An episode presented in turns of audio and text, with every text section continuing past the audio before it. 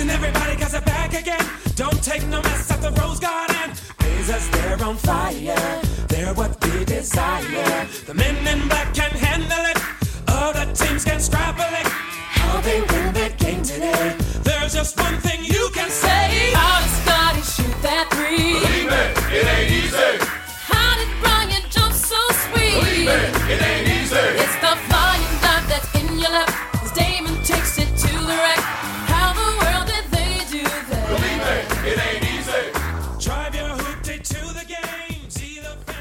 Welcome back to the Rose Garden Report podcast. I am Sean Highkin, the author of the Rose Garden Report newsletter, which you can subscribe to at rosegardenreport.com. Free and paid subscriptions are available. I've got a good episode for you today from the podcast, which you can get on Apple, Spotify, everywhere else you usually get podcasts. Again, make sure you subscribe, rate, review, do all the usual stuff. The Blazers have a few days off here. They just won two games in a row against Utah and Indiana. Damian Lillard's back. They're kind of taking the next couple of days off to rest up because they're so banged up. So, not a ton of news right now to get to. But their next game is on Thursday against the Nuggets. And I figured with that being the case, I wanted to bring in my guy Adam Mares, who's one of the guys at DNVR, which is a multimedia company that covers all Denver sports. If you remember, I had Gerald from PHNX on here to talk about the Suns about a month ago.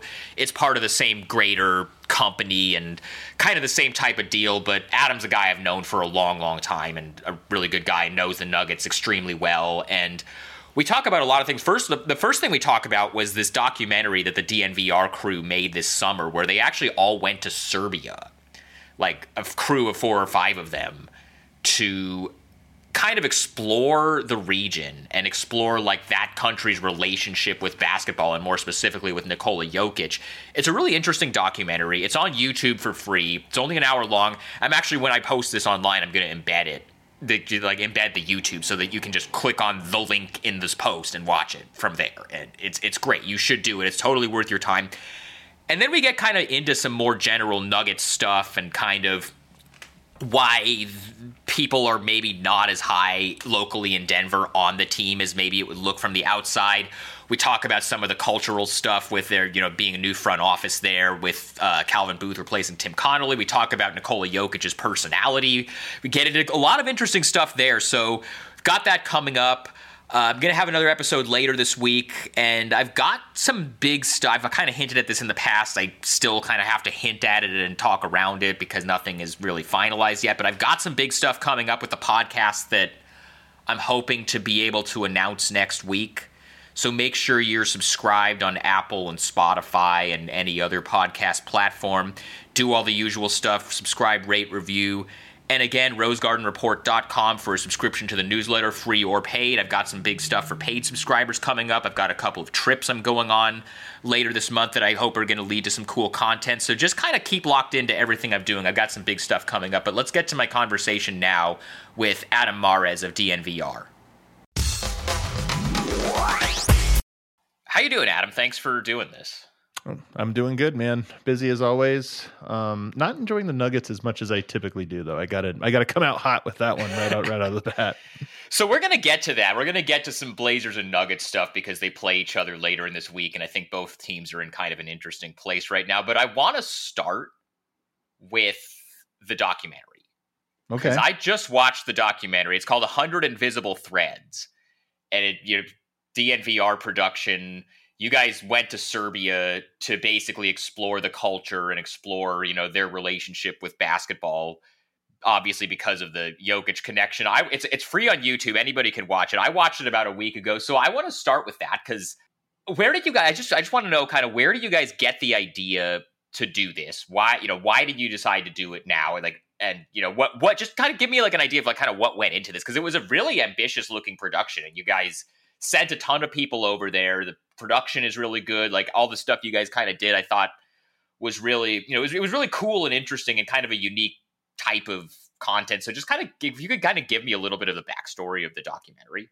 The backstory is, uh, you know, we had planned to go to Serbia for a couple years. In fact, before the pandemic, I think was when the idea originally uh, came to us because it, we have so many Serbian followers, and obviously Jokic being Serbian, we wanted to go out there and we just thought it would be cool, not really with any plan in place, but just let's go out there, meet some of our fans, learn something about Serbia, and just have an experience and see what comes of it. And then the pandemic happened, obviously, that delayed it. But when we got our first opportunity to go out there this this summer, you know, it was thrown together. I think we bought our tickets two and a half weeks before we actually went out there. So it kind of was a not a lot. and I love that there wasn't a huge opportunity to plan anything. Um, I knew we were going to go out there and shoot some vlogs, and actually, the vlogs had you know blew up way more than the documentary has. I think there was like a half a million views or something, but combined between four travel vlogs, just kind of our day to day. What what are we doing out there? And so we knew we were going to do that. And then I set up a series of interviews that I was able to get through various contacts. And I thought, let's just do these interviews. I didn't even know what to ask, you know, just kind of a let's just talk to some of these people and see where the conversation goes. And we'll see what our story is going to be. If we're going to make one big st- piece of content, one big, I, at that time, I didn't know if it'd be a documentary or a short or what. And after going out there and doing some of these interviews, it was really with the guy Milos Jovanovic, who's kind of the star of this. He's right. a Serbian basketball historian after talking to him, I was like, this is our story. We got to tell this story and weave it into our experience uh, and, and, weave it into Nikola Jokic and all those other things. And that'll be the documentary. So the idea came organically, and I didn't know what it was going to be until we were out there. Was there any, ever any talk or any chance of getting Jokic for the documentary? Um, you know, yes, I, I, talked to him. I emailed him before we went out there and just said, "Hey, man, this is a thing that's happening." I actually talked to him at the end of the season and said, "We're going out there," and he's like, "Oh, okay, cool, whatever." And then right before we went out there, uh, I emailed him and basically just said like, "Hey man, we're going to Sombor. I know that's sort of your safe haven, you know, his little town." I was like, "Is there anywhere you don't want us to go? Because I don't want to feel like paparazzi. You know, I don't want right. to go out there, even though you know some of this stuff, uh, you know, is always all fair game. But I didn't want him to feel like we were trouncing around his backyard." And he wrote me back and said, "You can go anywhere you want. You can talk to anyone you want, but I'm not going to give an interview. I'll be with the national team. I'm not." I'm not talking. So I knew we weren't going to get him so you were emailing directly with Nikola Jokic and not with like his agent or his representative. correct. Yeah, correct. Yeah. That's that's you don't really hear about that a lot. You don't you don't really I don't know for whatever reason you don't really hear about a lot about like NBA players emailing. You just hear like, you know, this reporter texted them or whatever whatever like so Nikola Jokic is an email guy. Um, I mean, Nikola Jokic, I don't think is a communications guy. like, right? I don't no, think I, he that wants, doesn't surprise me. Yeah, I don't think he's a text guy to, or, or, any of that stuff. But I just knew with how this was thrown together, um, you know, I just knew, okay, I'm going to reach out directly to him. And I talked to Nuggets PR as well. You know, I have a good relationship with all of uh, everybody involved. Let him know the people that I was doing interviews with, let all all that kind of stuff, and was just basically saying again, this is your off time. I knew he was with the national team, and I didn't want him to feel like obligated, obviously, to do it. But let him know, hey, this is a thing. Do you want to participate? He said, no, thanks. And then, is there anything off limits? He said, no, go wherever you want. And we did. We went to, I think, some places that surprised him that we were able to find. And you know, did you did you time it intentionally around uh, the national team? Because you you were there kind of during the national team qualifier games for EuroBasket this summer. And did you time that intentionally, or was it just like you guys happened to be there while they were playing those games, so you might as well go check those games out too? A little bit of both, and we got so lucky in so many ways. But originally, we were going to start the trip with that game um it, we are going to go out there and that would be the first thing we did. And then after that we would go out for a week. And because that lined up a little bit better with some other people's schedules who we wanted to see and talk to um we had to change it to go early and end with that game. And in hindsight it was the best thing. I mean this trip honestly felt like an act of God in so many different ways. How many things came together for us so beautifully? Like not just from the documentary standpoint, but just from a trip standpoint. The trip in many ways was as interesting as the documentary. You know, there even though there's a lot of crossover there, um, the trip itself was really interesting. And it was so perfect because we go out there and we do a week's worth of activities and a week's worth of learning and interviews and like we're just learning all these different things. And it made the experience of the game that much more rich because had we just gone right into it, I wouldn't have known who all these people were at the arena and sitting courtside, and I wouldn't have had great context for what this game meant, you know, this or that. By the time we had spent the week there and done all the experiences we had, sitting in that arena just felt like so much more meaningful to us. And that's really what the documentary was about in many ways was hey, we had this experience. I want you guys to see and go on the journey we went through where we learned about all of these things and then sort of end it with that game so you feel a sense of like, wow, now I get why this was an important event. I, I, get some of the context and everything else to it. And not just from Nikola's standpoint, but also from the people that were in the stands, the Serbian people. Why is this such a big event to them? And hopefully it, the documentary captured that. Well, what was so wild to me was you guys go to Serbia, and you know, you show some stuff in the doc. I don't know if this was like selective editing or what, but it looked to me like you guys were getting like a celebrity welcome from the locals. Oh my you God. And Wind and uh, Dev and, and, and like all the DNVR. You have no idea, Sean. Like it was crazy. I mean, I tell people this that we went on the national television morning shows twice, you know, basically Good Morning America and the Today Show, like competing morning programs that are on the two biggest stations out there. Um, you know, we were in the newspaper every single day. Basically, the newspapers out there were following our every move. Like, hey, this is where DNVR was today. Here's where they are tomorrow. Here's what they're doing. Here's the latest updates. All of our tweets went viral and we have a big following out there because it's a sports nation and you know they're following Nikola so they're following us because we're at at least the ability to reach outside of Denver we're, we're sort of positioned for that. We're not local television where it's kind of contained more locally.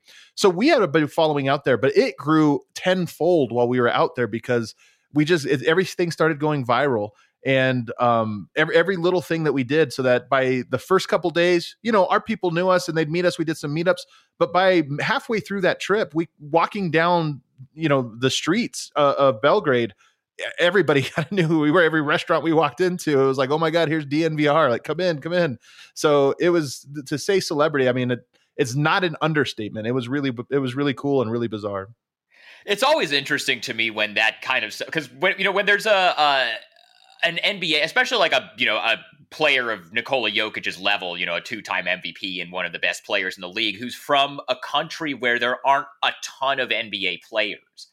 Just how rabid! Like I, I remember one year I was covering the finals. I think this was like one of the first two Cavs Warriors finals, and they ended up just seating me next to this reporter from Germany who was just there covering the finals. And he was telling me that everybody in Germany, this was like five or six years ago when Dirk was still playing, but he was telling me that like everybody in Germany is a is a Mavericks fan because of Dirk. And like right I've known like in the past that like, you know, in the mid two thousands, like every like all of China was Rockets fans because of Yao. So it's always like right right that kind of actually even like on a smaller level I, a couple weeks ago the nets were in portland to play the blazers and i met a woman who was covering the game for a japanese outlet and she was telling me that they just sent them all they like like, like she gets sent to all nets games basically just to follow yuta watanabe and he's like you know he's not a star on Nikola Jokic's level but it's always interesting to me how like whenever there's a uh you know a player from one of these countries that doesn't like have you know 15 NBA players in it that the locals just completely glom onto them. That's always like it's always been interesting and kind of cool to me. And you guys actually kind of got into a lot of that with uh you know, you, you go back into some of the uh stuff from like the yeah, Sacramento and Vlade and Drazen Petrovic and all that stuff. Yeah. No, yeah, totally. It's funny. Our mutual friend Kirk Henderson um, Oh, yeah. told me one that the number one uh, article all time on Mavs Moneyball was about some preseason game that featured a Filipino prospect. Oh yeah. like, oh yeah. It's like it just like the, the entire Philippines read their article, and so it just it just spiked their numbers so much. But um, but no, for Jokic, it's very much that way. And there's actually a lot of Serbian players, you know, professional basketball players. It's a big sport out there, so you do have your Bjelicas and your Bogdanoviches and what what have you. And but what's funny is that Jokic really is the like. You know he's the best one, and not always the most beloved one. There can be extra, extra critical of him because expectations are so high for him. But um, he is it is like sacramento. That's what i love about the documentary i think i did a good job of showing this was for serbia sacramento was the first team that they latched onto. They would follow players player by player or whatever but you're not really a fan of the team but sacramento was the first one where like that's our team i'm a sacramento kings fan Well, that was such a fun team, those Vlade, Chris Webber, Mike Yeah. Bibby teams. too. and Peja. I mean, that's why. I mean, Yeah. you get two two of the most important players are both Serbian, so it it kind of like you know obviously doubled everything. And then Vlade has a special place in Serbians' hearts as well. Like even Jokic, you know, um, for being a greater player, like Vlade was was in some ways a more important player because of just the gold medals that he won and the time in which he came over and and all that. And just kind of being the pioneer. So that team definitely latched on, but I feel like Denver has better than any team since Sacramento sort of captured Serbia's heart as a team collectively as well. That is interesting. And for everybody, so for everybody out there listening, because I feel like most of my audience probably isn't like keeping up with like day to day Denver Nuggets stuff and might not follow you guys, might not follow DNVR. This documentary is just on YouTube. You, you don't have to pay to rent it or pay to watch it or be on any streaming service. Just and in fact, when I post this online, I'm gonna just embed the YouTube so everybody can just see it. So It's just for free on YouTube, so you guys should all go watch this documentary. It's really cool. It's only an hour long, so it's not like a full, you know, feature length thing. But it's I watched it a, week ago. It's I think it's worth your guys' time. I want to transition now into actual, you know, current Nugget stuff because just looking at it from the outside, right now Denver they're 14 and 9, they're fourth in the West. They're half a game out of they're only a game and a half out of first. They're it would seem like, you know, things things are going pretty well for them, but you said at the top that you're not enjoying the Nuggets right now. I know they had a couple of bad losses. They just lost to Atlanta without Trey Young and then they lost to New Orleans the other night. I saw part of that game. But what what what's going on then? Like why like why why did you have that reaction when I said I wanted to talk about current Blazers and Nuggets stuff? Um, it's not. It actually is is a silly thing, but you know this, man. There's so many different NBA experiences you can have, Right. and the trying to get over the hump, that final step in the climb, is often like cumbersome and Uh-huh. not less enjoyable because Totally. your expectations are so high. The little wins don't feel that big. You know, you're just you're looking for that big prize at the end, and so everything, every little up and down, is judged through the lens of are they ready to compete with the Celtics and the and the Suns and the Warriors and this or that? And so as much as Denver is has looked very good, I think they're third or something in the in the West right now, and they've barely been at home. I think they have the most road games of anybody in the NBA. I think Portland might have 'em- might have 'em some competition there. They've had a bunch. Oh, take a look. I'm curious to see um, because Denver has like 18 of the next 24 or something like that at home. So they're they're it's all going to catch up here in the next little stretch. But whatever it is, it's just it had you're judging it all by well they don't look good defensively and they've had a lot of injuries and Jamal Murray's not quite back and Michael Porter's back out of the lineup and all the little things that usually you wouldn't mind. It's just like okay that's the ebbs and flows. Now you're just sitting there waiting for I want to see it. I want to see this team look like a championship contender and they really haven't yet. So the so just to update you on the road game thing, I think that so the Nuggets have the Blazers beat by one game. Take that. And they're exactly but then the blazers actually they have this three games left on this four game homestand and then they go on another six game road trip before christmas and then the month of january they're like all at home they they have like 10 or 11 home games in the month of january so It's the West Coast, man. I'm telling you, like it's it's the West Coast teams. Portland is as bad as anyone for this, but Denver and Utah are right there, where they're so far away from everyone yeah that the schedule inevitably is unbalanced. Like a lot of teams, it's not that big of a deal to go on a two game road trip when you're in Detroit and you just have to go to Minnesota and you know whatever Wisconsin because it's not that far of a trip. But for Denver and for Portland, you might as well make all your road trips eight game road trips, six game road trips because it just takes so much effort to go across the country. well we're both in cities where it would not be possible to go cover an away game without flying Right. Yeah. because like I was I was thinking about this in the preseason because the Blazers actually played a preseason game up in Seattle and that's like a 3-hour drive and I made that drive and it was great and I was just thinking to myself I really wish Seattle had a team so I could, you know, go cover games up there more regularly because that's a pretty easy drive to make. But the closest team to Portland is Sacramento, and that I mean, you theoretically could do that drive in one day, but that's like not really worth it. Like, so what? What's the closest team to? What's the closest like NBA city to Denver? Is it Salt Lake or is it Phoenix? It's Utah. No, it's Okay. Utah. Yeah, it's not that far from Utah. I mean, those are the two, and that's why. And it's one thing that sucks is the NBA has determined, rightfully so, that that Salt Lake City Denver back to back is the hardest back to back in all of sports, which is because true of the elevation. Yeah. because of the elevation and and you know whatever. But what sucks is they've more or less eliminated that from teams. But now that swings the other direction to where like you know every back to back with travel is hard. So to take that away from Denver and Utah is like almost swinging too far in the other direction. giving them like not having that advantage where the other team is going to be right they, so they kick, never yeah. get that so they never get that advantage or almost never get that advantage it's like oh that's that sucks That's that's that's funny. So uh, going back, yeah. So you you mentioned Jamal Murray a little bit. I only saw the Nuggets in person once so far this season, and that was like the second or third game of the season. Portland blew him out, and at the early part of the season, Jamal was still looking pretty rough, and he was looking pretty rusty after missing the whole season with the torn ACL. You've seen them more obviously regularly than I have. You've watched every game I've just watched. You know, I watch maybe a game of theirs once a week or once one and a half games a week, just kind of here and there because I try to keep up with every team. And it's looked to me by and large like Jamal has started to look a little bit more like himself in the last few weeks, more so than he did at the beginning of the season. Where would you say he's kind of at right now? Um, I think. I mean, I think he looks. He, he's very effective. He's back. He's inconsistent, which is hard to say. Is that because of the injury and where he's back in his recovery? He was kind of an inconsistent player before he got hurt. To be honest Right. with you, Yeah. where those highs were really high, and he seemed to always reach his pinnacle going into the playoffs and in both of his playoff seasons. And even right before he got hurt, I think it was January or February. Or maybe it was March. He was starting to get that again, where it was like, okay, every night you're starting to get 25 point per game Jamal or higher. Well, there was that like two week stretch, like right after they did the Aaron Gordon trade, but before he tore his ACL, where they were looking like the best team in the league, and he was a big part of that. He had a 50 point game with Yeah. no free throws.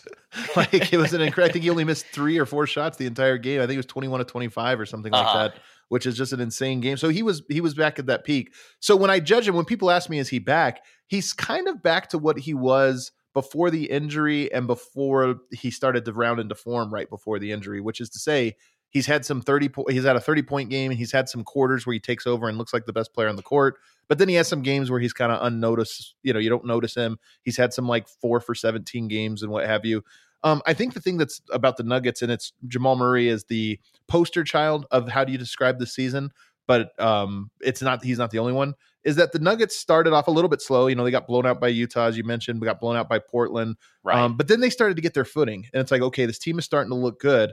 And then they got hit with COVID and illness, and they lost Bones Hyland and Jokic and Murray and Aaron Gordon and Michael Porter, like all at the same, you know, all in the same stretch. And so they played this one week after really getting a rhythm, and they started to look like, oh my god, this team is what we thought we were. They were. They get into the stretch where they're just not playing any of their guys for a week, and then they come back, and Michael Porter's still out. He had a heel contusion, but since but since coming back, it's kind of felt like another start, a second start, where they won four in a row. They didn't necessarily look great, but they started to get something going. Now they've lost two in a row. But it just feels to me like they had to hit reset about 12 games into the season when when they were just starting to get a rhythm. So hopefully this week, or maybe it's next week when they start their their extended homestand, which basically lasts a month. Hopefully they start to find a rhythm again because their highs have been very impressive. They just haven't been sustained for very long.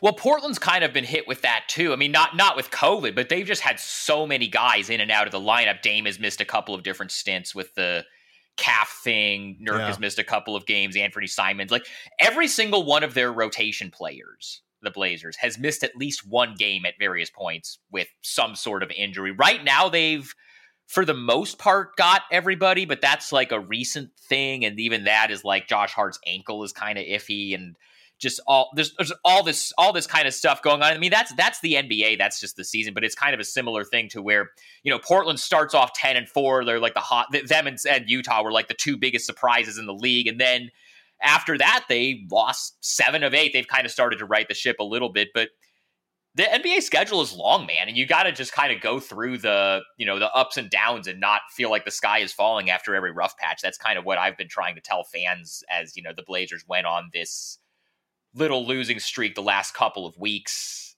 That you know they're probably fine, but it's just you know it's 82 games is a lot. It is. And then I think every team, it's funny, man. Once you get outside of your own team, you realize how much every team has the exact same experience. Questioning the rotations, questioning the coach, questioning, you know, if this guy can stay healthy or that guy can stay healthy. And it's every it's just every single team in the world right now.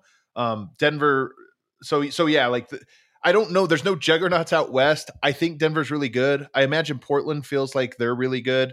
They feel like they feel great about where and I, I've been saying since the schedule came out because of just how road heavy it was at the beginning and how heavy it was on good teams that if they could get to 500 at Christmas, they're in great shape. Right now they're 13 and 11 and they have this one big road trip coming up before Christmas and then after that it's a lot of home games and a lot of games against teams that we're expecting to be tanking. So I think they're in pretty good shape. I think just from the outside, I now that I'm not at an outlet where I have to be doing predictions all the time and be held to them. I try to avoid doing predictions, but I'm pretty sure I pick. I mean, I have to go back and look because, like, again, I don't really care about predictions. I don't really, Right. you know, try to, you know, be held to them. But I'm pretty sure I picked Denver to win the West before the season started, and I still don't feel like that's crazy. I mean, yeah, they just we just got to see him. You know, Michael. Right, Like, no, I, like I totally, said, I just have. I feel like I haven't seen the thing that I was waiting to see, which is Right. Michael Porter and Jamal Murray and Nikola Jokic all together. And then How see what this serious is the looks like. Porter thing? Is that is, We is he going to be out for a while or We don't know. So it's a heel contusion, which you would think, okay, week, maybe two weeks. And now we're here at the two week mark, I believe, from when he last played. And, you know, I expect, again, they have a home game tonight, road game on Thursday at Portland. I think after that, I would expect an update. If we don't get an update, then I think it'll probably be one of those. All right, this is weird. Two two plus weeks for a heel contusion. Like, is this a thing we should expect to linger for a month or or, or something? So we'll see. I, we were told originally it probably wasn't that serious, but but we'll have to wait and see. No, so sounds like again, sounds like a Portland thing where Gary Payton II has not played yet this year because he had the core muscle surgery, their big free agent signing of the summer. And they originally said he'd be ready to go at the start of the season, and then they just kind of keep pushing it back two weeks and then pushing it back two weeks. And from what I've heard, he hasn't had any setbacks, but they just haven't they haven't cleared into play yet. And I think it should be coming at some point soon. But it's just like you said, man, every team is dealing with the same exact stuff just over the course of the year that you know you're going to have a stretch where you you know I the only team I can think of that didn't go through some kind of rough patch during the regular season was like that 73 win Warriors year where they started the year off 25 and 0 and then were just fine like the whole way. Yeah. I mean, that's kind of what you were hoping for, like for Denver at least. You know, they've been good. They won 48 games last year without Murray or Porter. So your whole Yeah. hope was that this would be the year where, okay, if that's their floor, what's their ceiling when you bring those guys back? And like I said, it still might be that. Um, there's been moments where you go like, oh yeah, this team's unstoppable. And some of the numbers even that starting lineup with Denver is one of the best in all of the NBA. The only problem is it has it, it hasn't played now for three or four weeks. So um, they still might be that. And I think that's what the disappointment is this year is you have this belief that this team might be something and we don't know yes or no yet. And I'm not sure if we're going to know that for like another month or so. And the depth seems like it's kind of shaky. Like, why hasn't Bruce Brown been better? Because that was a guy that Portland, like, they were basically deciding between Gary Payton and Bruce Brown, and they ended up going with Gary Payton. And the, those were the two guys they were kind of looking at in that mid level spot. And I thought when the Den- when Denver got him for the taxpayer mid level, I thought that was one of the best signings of the summer. And he looked really good at the beginning of the season, but it just it hasn't really been there since then. Like, what's going on with him? It's funny that you say it because I think he's actually been really good. I mean, he's at 11 points, which is uh, a career high. He's playing 30 minutes, which is great. He's shooting 40% from the three point line, which is really good.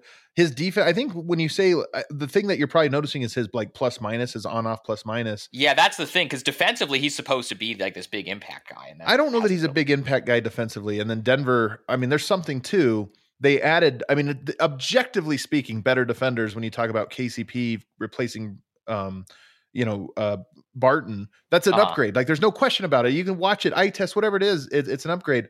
But yet, Denver's defense has gone backwards a lot. And I know most people will say, well, that's the Jokic effect, you know, whatever. But it's actually th- like every season, it's the other, it's the non Jokic minutes that are weighing down Denver's defensive rating so much.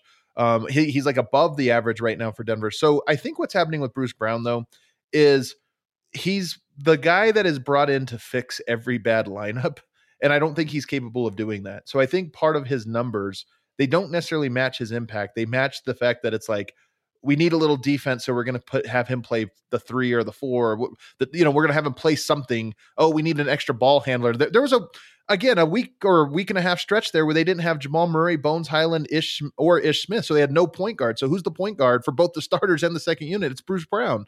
Well, that's not really fair to him. That's not his position. So I think my hunch is that has more to do with his on his numbers, his on off numbers than anything. Because I think individually he's actually been pretty good. Although I will agree with you, I think defensively he's probably pretty overrated as an impact guy. I think it's just because he was basically the only guy on that Brooklyn team last year that could defend. So he was Yeah. kind of thought, talked up as like he's like one of the best defenders in the league. And again, he's somebody that Portland looked at pretty hard. And I think if if the Warriors had decided they were willing to pay the luxury tax to keep Gary Payton, I think that was the next place they would have gone. Yeah, I mean, I, think he would have been good there. you know, it's it's it's just one of those things where I think it's circumstantial. I think he'll be good in Denver too. They just Denver needs to normalize. They do need to figure out their bench. Bones Hyland is such a big piece of their bench, and he has been out of the lineup more than anyone else. So, um, uh, I, again, another big question about Denver is who, what is their like top eight, nine guys? We still don't know that. Twenty four games into the season or whatever it is. What's the deal with?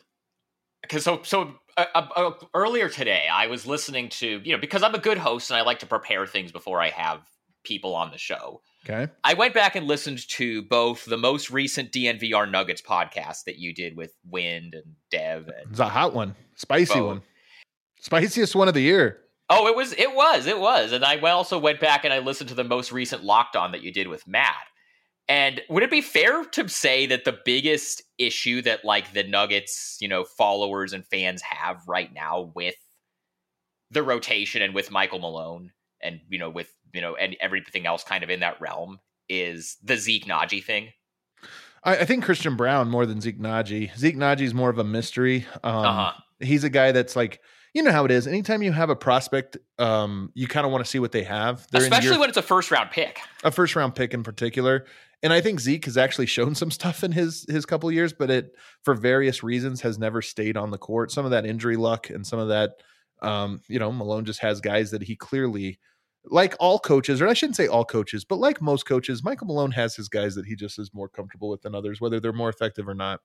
Well, he's kind of in that Thibs Rick Carlisle mode where like, he doesn't really trust young players that much, or like like like like there will be exceptions, obviously, but like he doesn't trust young players that much, and he always will more air on the side of Jokic even came off the bench in his second season. Like right. No, yeah, like it takes. He's one of those guys, and like and you know the Blazers' uh, previous head coach Terry Stotts was like this in Portland when he was here. There were always fans just like clamoring for more Anfernee Simons, clamoring for more Nassir Little, and like I don't know. There was like Chauncey Billups so far. You know, you've seen how much he's played Shaedon Sharpe, and you know how much he's been willing to trust young guys. He seems like he's kind of the opposite. But for a long time here, the Blazers had a coach that wouldn't really play young guys at all. Even CJ didn't play that much his rookie year. Like Dame is a different thing because he was drafted to be the franchise guy, and they weren't trying to win that year, so they just gave him the keys. But a lot of coaches are like that. A lot. I mean, for better or worse, and you can land wherever you want to land on. You know, whether it's better to you know give these young guys a shot, even if you're trying to contend and you can't really afford to let them play through mistakes, or if you want to just like trust the veterans. There are just there are some coaches who are like that. I think that the one of the things that factors into that, the fact that it is such a common coaching um, trope, I think Uh-huh. one one of the things is that you get fired by playing rookies and they play poorly. Like that's how you get fired. And when you play veterans, I think it's a little bit more of a like, well, the vets aren't playing good. This guy's supposed to be good. We know Jeff Green. We know who that guy is. And this year he wasn't that guy. So what happened? Is it my fault? Whereas if you play a rookie and they're wild and you have you know they blow a game in 10 minutes or something like that it looks really it reflects really poorly on you. So i think that's part of it. And i think with michael malone in particular he probably has some of those where he's like how many coaches have gone to their grave because they overplayed a rookie? And it came back on. Sometimes sometimes it's it- you know a front office will tell you hey we want you to develop this guy. And i know coaches look at him like yeah you say that now but then when we lose three games that we weren't supposed to i get fired. And then you know as part of the development. So I think there's a little bit of that with Michael Malone that he just really trusts the veteran players, and um, it's the least risky thing for him in terms of how he can defend how the season goes. But at the same time, Calvin, the, the interesting thing about the Nuggets this year is that they swapped Tim Connelly and Calvin Booth. Ca- Calvin Booth's now in the driver's chair. Right. And some of this stuff I think is overstated because I think Tim Connelly was likely to bring in some more defensive minded players. It was just time for that to happen. But nonetheless, Calvin has been very aggressive, not just in getting Kentavious Caldwell Pope and Bruce Brown, but also adding a Christian Braun, also trying to elevate a Zeke Nnaji. And the fact that those two guys haven't cracked the rotation and you're 26th in defense, that's sort of the frustration coming from Nuggets right now is you have some defensive options. It's clearly a thing that the front office is, is appears to be interested in. Play these guys because you need to put defense around them. They're not playing them and they're not defending. And you know, I think uh, that that's where there's some tension right now in Denver. So do you think it could be end up being a situation not necessarily during the season because I don't think the Nuggets are going to be bad enough to make a coaching change during the season, but do you think maybe sure. this summer if maybe they lose in the second round and they aren't, you know, in the conference finals or in the finals, they might just decide just that not that Michael Malone is doing a bad job necessarily because he's a really good coach and he's been a really good coach for a long time, but they might just decide that where his priorities are and where the organization's priorities are are just kind of not on the same page. Is that something that's maybe in play? I mean, of course, th- that is not Michael Malone specific. That's the Denver Nuggets specific. He's been here eight years. It's a long time for a head coach. Outside of like Pop and Spoelstra, like almost no coach lasts that long. And those last two years kind of don't count, right? Because th- there was no Jamal Murray, no Michael Porter. Like you knew Denver wasn't going to win a title, but now it's you're at the point where the clock's ticking. It's not extremely urgent. We're not on Jokic's last legs, but you're at a point where it's like, okay, he's 27. This is when you want to start competing for real, and you have to figure out what pieces fit and what pieces don't. And you have to make hard choices. So I you everybody always asks me that like if they don't make the Western Conference Finals, is that the goal? You have to get there or else. And I don't think it is. I think it's a variety. It's how does it happen? And one of the ways that I think Michael Malone should be most concerned, and I'm sure he is most concerned, is it doesn't matter where you go, conference finals, second round, first round. If you're the 26th best defense, if you're the fifth worst defense in the NBA, despite getting guys that you personally wanted to be brought in to improve your defense, if you're still the fifth worst defense in the NBA, that's going to be the thing. And then if you go into a playoffs and you look completely inept defensively, you can't get the team to execute a game plan or there's just no hope. It's going to come down to okay, well we got to find somebody who can. And you know, that that's going to be the big question around Denver is uh, it's not about how far they go. It's can are you the guy that is going to get them good enough defensively because we already know offensively on autopilot this team is a top 5 team. I'm glad you brought up the Calvin Booth thing because just like Portland, I mean, obviously under very different circumstances, there wasn't a investigation into a toxic workplace environment in Denver that brought about a front office change. But there was a pretty significant front office change this spring where Tim Connelly took the Minnesota job and then they elevated Calvin Booth to his uh, old spot.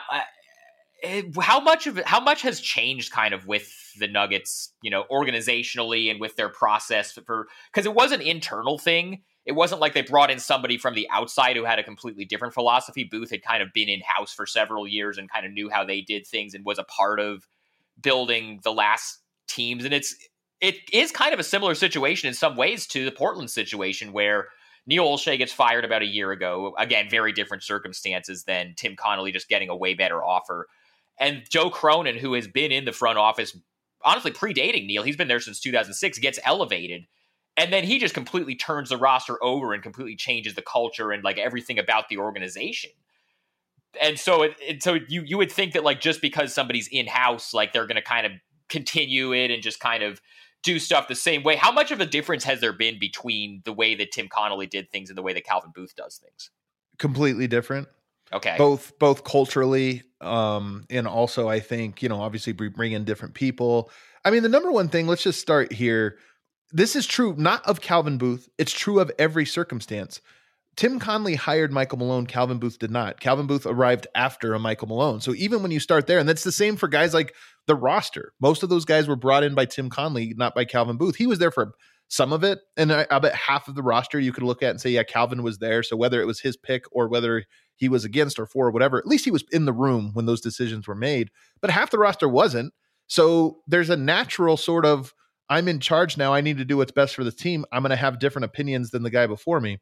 But then culturally, to me, is the biggest thing is that, you know, Calvin and Tim are almost opposite personalities. And I think they fit together very well. I mean, they're they're very close um, and work and work together very closely, but they were very different. And maybe it was the balance of those two voices that led them to successes or, or what have you. But Calvin is just very, very different in his approach than Tim Connelly in a, in a variety of ways not just in the oh he brought in defensive guys or this or that, but I think even just more being process oriented. Whereas Tim Connelly, I think, was a little bit more gut feeling, you know, like hey, let's make this let's simple let's not overthink things, let's simplify things. I think Calvin Booth is a lot more of a let's make processes, let's this is how we're going to evaluate this, and we'll state our goals going in, and if we don't reach them, then let's not change our opinion just because it felt right or this or that. So I think I think that's the cultural difference. And I think also Calvin Booth, Tim Connelly ran this like a family, man. He had those every player on staff, he or every player on the roster he'd have over for dinner and he knew him personally and this or that. I think Calvin comes from a different a little bit of a different philosophy in terms of hey I, I everybody know i'm going to have to make some really uncomfortable decisions and i he i think he's a little bit more prepared to make those that might shock the fan base might shock the coach might shock the players i think he just knows hey when you're trying to win it all there's shocking decisions to be made sometimes what are some of the shocking decisions that are going to have to be made? I assume you know the coach situation down the Sure. line might be one of them, but what like like what else are you talking about? Or, Like who are we talking about trading here? I mean, I'm not. Again, they, they've only tra- they've only traded away Monte Morris and Will Barton, and I think neither of those guys to me were shocking. Although Will Barton has come out and said he was shocked when it happened. Those guys were there for a long time though. Will Barton more than anyone. I mean, he was there since 2000, I think 14. Um, Uh, 15 because that was that tra- was, it was yeah, a trade. It was a trade, but was it 14 or 15? I think it was. It was, 15. fi- I it was, it was right. 15 Yeah. because it was it was it was, it was he came over Trade from Portland. deadline. It was the Arron Yeah. Afflalo trade, and that was because that was the year that uh, that was the last year of the Lamarcus Batum Wes Right. Matthews yeah. group. Wait, and isn't they that traded, crazy? And they well, yeah, and they traded for Afflalo to be a six man, and then two weeks later, Wesley Matthews tore his Yep. Achilles, and Afflalo had to start it. It didn't go. bad well. luck. Yeah, bad. That's a yeah. bad break. Um. Anyway, yeah. So Br- Will Barton and those two weren't, but the thing I mean by that is, and again, this is just me talking. This is my perspective on it. This is not like an inside intel or anything, but right. you know, you look at who is untradeable on this roster, and I think if you would have asked Tim Connelly that, he might have given you a list of, you know, three, four players, maybe five. He would have said, "Yeah, but why would we ever do that?" And I think if you ask Calvin, he'd say one. I think Just Jokic, player. yeah. I think there's one player that's untradeable, and not that he's looking to trade any anybody else. And again, this isn't anything he's told me. This is just the sense I get from reading all of the different tea leaves of things he said publicly. But um, I think that he looks at this as, hey, you have Jokic, and anybody else that comes up short, you have to be honest and say, hey, we have to build a great defense around him first and foremost, because we saw last year that was a team that could score. They went to get the play. People don't realize this. I think Denver had a 118 offensive rating in their playoff series against the Golden State Warriors, who, by the way, were tied for the number one defense in the NBA last year, or defense in the NBA last year. So you go against the best defense and you put up a 118 offensive rating with Facu Campazzo and Austin Rivers. I don't know that you need to worry too much about your offense. You probably have that solved no matter who you put. It's I think Dallas's philosophy the same way, by the way, with Luka Doncic, and I don't think they're wrong. You do probably need a second star or this or that. But I don't think I think people overestimate how much you need offensive star power along a Doncic, along a, a Jokic, and even along around a LeBron James. You need guys that can defend and guys that can finish, but you don't necessarily need guys that can create.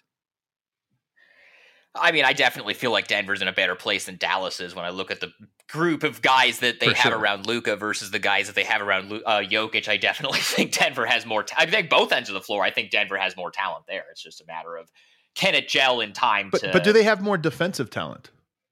I mean, this is and this is where it gets, and maybe they do as well. I don't know, but my point is, I think that there's a tendency to look at you can't win a championship if X is your best player, uh, your second best player. And when you say whatever player X is, it's often thought about what they're bringing to you offensively.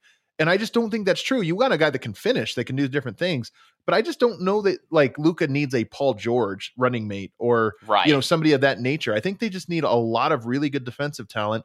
And then what's the A version of Jalen Brunson? Because that team scored on a lot of people too. So do you need just a slight upgrade over that type of player? With Denver, I think it's the same thing. And the Jamal Murray Jokic two man game is so elite and so deadly. I'm inclined to think that that is the right combination. But at the same time, the Monte Jokic two man game was pretty deadly last year too. and Monte Jokic and Morris- anybody is going to probably be effective just because Jokic is so good. So I think that's, and I just think that's probably the mentality Calvin Booth is going to. Should he stick around for you know the the next two three seasons? I imagine that's the mentality he's going to take. Is the Nuggets might get a little uglier, but Jokic can score for anyone. How do we get a team that can be a top ten defense around him? Um, and and how do we just put in an influx of defensive talent on the roster so that uh, you kind of can autopilot get a top ten defense? How have the players generally reacted to these big organizational changes going from Connelly to Booth? How is that, how has that impacted the cult like in the like in the locker room? Because I mean, you're, you're at games, you're around these guys a lot. You you know how how has that kind of gone over that transition? Well, it should be stated that the last two years before Connelly's departure were the COVID years, so the locker room was actually closed. So I would say I have less insight. well, right, but I mean insight. this year. Um, well, I'm just I'm just trying to say that I have a little bit less insight into that into the last two years, which would have been the most revealing about where Connelly was. Because I will say this: Connelly really is a great people person, and he really is a great like. Um, I, I think that the players genuinely had a, a respect and trust of in, in him and this or that, and I imagine they do with Calvin too, in a different in different type. I mean, he was a player. You know, there's some. I think GMs who played the game, coaches who played the game, have a little bit of built-in trust from players and this or that. Um, but I don't know how to compare them in their final years. I will say this: the Nuggets did not seem, the players did not seem um, very affected by Connelly's departure. It felt more like, yeah, you know, that's the business guys leave. So he's a good guy. We loved him, but you know, what what do you want us to say? That's not like a lingering resentment or anything from the organization. Jokic doesn't seem like he's really affected by anything. He just wants to play basketball and then go home and ride horses in Serbia. and and I think a lot of that is probably an act, not not an act, but it, like it is the way he's chosen to carry himself, for better and for worse. By the way, like you know, I don't think that Nikola has a bunch of say in the organization. He could if he wanted to. I think he chooses to be like, hey, that's not my job. So to the is he affected by a Tim Connelly thing? You know, whether he is or isn't, I think he's a guy that does a very good job of separating. You know, what how do I feel versus how do I need to like what impact do I need to allow my feelings to have on the organization? And I think that's true, by the way, of all of his public persona. A lot of people will say, like, oh, he doesn't even like basketball or this, that. I, he likes it a lot. Oh, he doesn't even care about being the MVP. He wanted to be MVP. Come on, people. Like the, all of these things that get projected onto him are about how he carries himself. And I think that's an, as important as anything. But I don't think that it's one of those things where he's like so emotionally removed from things that he has no thoughts on him. I just think he knows how to compartmentalize those thoughts. He has a pretty kind of underrated dry sense of humor too that I think a lot of people don't realize. Totally. And I've I've always been told this, and you see it like the more you cover him, the more you see it. He um the language barrier, I think, hides his personality more than anything else because I'll always see people will send me clippings of an interview he does in Serbian, and I almost like laugh because I'm like, man, I wish he talked like this in English. Like he's a lot more clever. He's a lot more poetic, I would say. You know, like he has like a like a, almost like a a very folksy way of looking at at thing that speaks almost entirely in axioms and idioms and different you know little puns and stuff and you don't always get that in the language barrier but i always see it when he's in another setting where i'm always like what a what a funny way to he's just he has a funny personality Do you think he's self-aware about like the way he's perceived in the in that way in the NBA? Like like, like it's kind of like how like in the beginning with Giannis, like the smoothie thing was like a whole thing, and then at a certain point he kind of like became in on the joke. Do you think? i mean where- last night what did he say he wants to get freaky or something for his birthday like like Right. Giannis that's totally Giannis playing Giannis right like right. he's- Well, he's- like what I'm saying is like, do you think do you think Jokic is like in on the joke in that way? I, I think so for sure. Um, I don't think he wants to be in on the joke al- always. I think he knows how to play the Joker. You know, like Right. And I'll tell you this, especially when he goes on ESPN or TNT, like one on one of those, you can kind of tell he's channeling that. He's accessing that part of his personality and turning it on for the camera in a way that is like his true self, but he's a, being letting his guard down. Locally here, when he's doing these interviews, it's very rare for him to be like that. I think, and this is the thing that's a blessing and a curse for Jokic. I wish he was a little bit more open. Like, for example, this documentary, you know, him not wanting to participate. We saw him out there. And by the way, he said he didn't want to do an interview. He actually came over and talked to us for a little bit off record or whatever. But right. Of course. j- j- j- he did kind of acknowledge us, me being out there. Doesn't mean he has an issue with you guys. He just didn't want to do an interview. He just didn't want to do like, and this is what I mean about Yoke is I think he um has made the decision at some point early on in his career, probably uh, somewhere around 2018 or so, where he's just not going to share any of that. He's just not going to share it. And I think that's, you know, to each their own. A lot of people, your brand, you know, you need to share something and this, that. Like, I don't think he cares one bit about any of those things. And he's like, I'm just going to build a wall. I'm never going to talk about my personal life. I'm not really going to share that much of my personality with people and um you know i'll kind of just go about as a robot he's not you see it, it it seeps through sometimes but that's the part that he chooses to share it's kind of like because he wasn't like it wasn't like a Luka situation where you know he was the MVP of the EuroLeague when he was you know 18 and you know everybody knew he was going to be a top 3 pick going into the draft for like 3 years before like Jokic was a second round pick. He wasn't like a highly touted prospect. Nobody thought I mean people certainly thought like he had a chance to be a good NBA player. Certainly nobody really thought he was going to I'll bet even the Nuggets didn't think he could be you know this right. when they drafted him, or else he, they would have drafted him. They would have found a way to draft him earlier than in the second round if if if that's how it went. But I think part of it is because he wasn't like being groomed since he was 12 to be, you know, a superstar that he kind of doesn't have that aspect of like I need to maintain my brand, I need to be a public personality in the same way that a lot of guys who but it's even i think though that. sean i think even sean it's more innate in him than that because you're right that he didn't he wasn't trying to he wasn't growing up crafting that but i think he even still to this to this day knows he could do those things like i just think he doesn't want fame i think he genuinely wants to when he's done with basketball kind of go back to sombor and be famous in sombor and and nowhere else in the world And so I think that's part of why he has put up a wall around his even his personality is that it's like I don't want to have to be even the funny guy.